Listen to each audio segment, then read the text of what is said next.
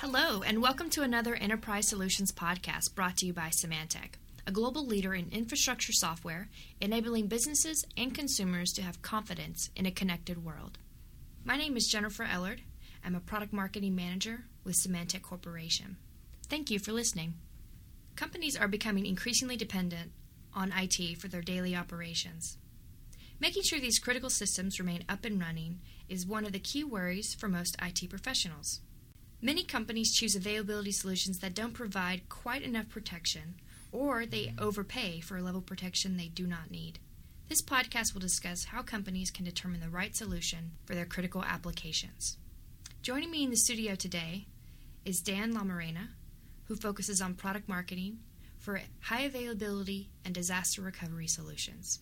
So, Dan, what are the key things that a company should consider uh, when they actually move forward with a high availability and disaster recovery solution.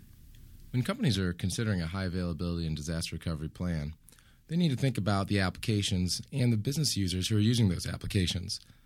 It's important for business users to actually determine what are the acceptable levels of downtime for these critical apps, and then technology groups can then put together the right solution that'll meet those needs. One of the things to do is actually think about all the different applications in terms of recovery time and recovery point objectives.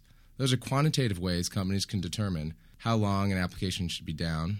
That's what a recovery time objective is. It helps you determine you know what is the acceptable amount of, of application outage. And then a recovery point objective.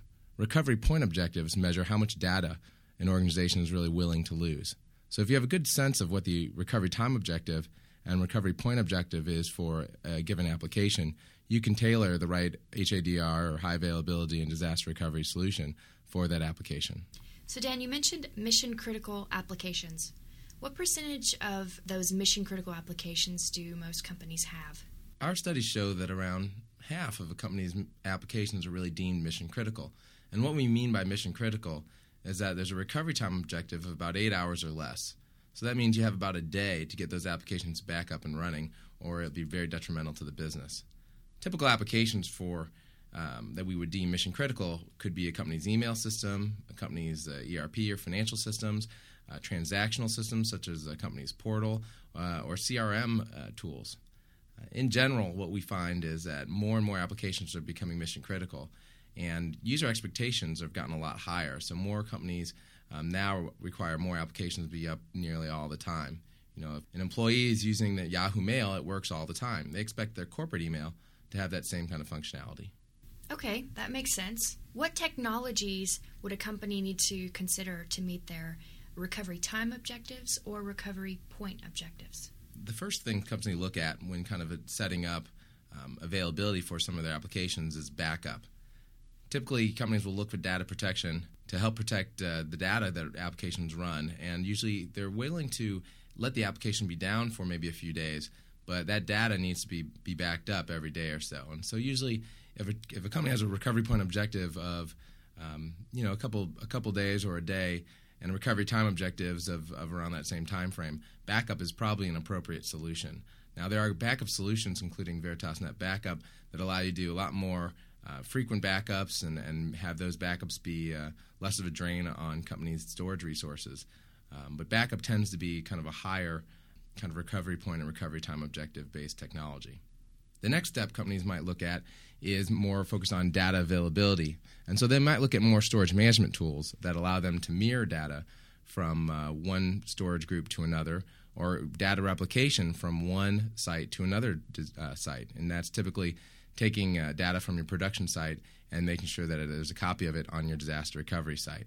Now, there are a lot of different tools that allow you to do that, a lot provided by different hardware and storage management software vendors. And uh, those tools are, are fantastic and really kind of the next step beyond backup. Next, companies are going to look at how do they get these applications up and running. So now you've recovered, you know, you, you basically have your data now recovered to um, a point of maybe a few minutes. You know, how, how quick can I get those applications up and running? Now, the first things companies are going to do is, is just manually kind of restart those applications, and you'll you know take disks and reinstall the software, and then kind of manually do the startup process. Well, there are a lot of tools out there, such as provisioning tools, that now can get your uh, your key applications up and running on a more automated basis. So versus manual rebuilds that may take a you know a day or so, uh, provisioning tools can now reduce that time to startup maybe in about six to eight hours, uh, sometimes even faster, depending on um, you know how long it takes to reset up the network or connect users to um, the new disaster recovery site. Next, you know, the next highest level of, of protection, really the one that's kind of the most critical here, would be then moving um, applications to what we call a clustered environment. And that allows you to monitor the health or status of applications, all their kind of relevant components, and then restart those applications on another server or at another site when needed. So if something should go wrong, automatically the software will take care of the process of restarting up that application and all of its dependencies and making sure that users are then connected to that new server. Now, this is really the highest level of the kind of the, the, the platinum standard of high availability and disaster recovery. And typically, recovery time objectives for these apps are, are minutes versus hours. So when you combine that with data availability from a, a key kind of storage management vendor, you have a, a very complete high availability and disaster recovery solution. When companies put together high availability and disaster recovery solution, what are the key occurrences that they're trying to prevent in their data centers? IT teams often think about what would happen if their key hardware should fail, if their critical software should fail, if uh, their storage or networking components should uh, have problems, or even if a natural disaster would take down their data center. But we find from some of the surveys we've done is the leading cause of downtime is really change and human error caused by the administrators themselves. So uh, we find often that uh, you know you're going to do all these things to prevent kind of external problems, but often companies really need to look internally to really prevent downtime. What do companies do to address this change? It seems like it's complex and it could be pervasive throughout the organization. There are a number of change management tools that really will help companies get a lot more visibility about what change is going on in their environments and also help kind of control change when it does occur. One of the things that can happen is a company may not recognize which systems or applications really are dependent upon each other.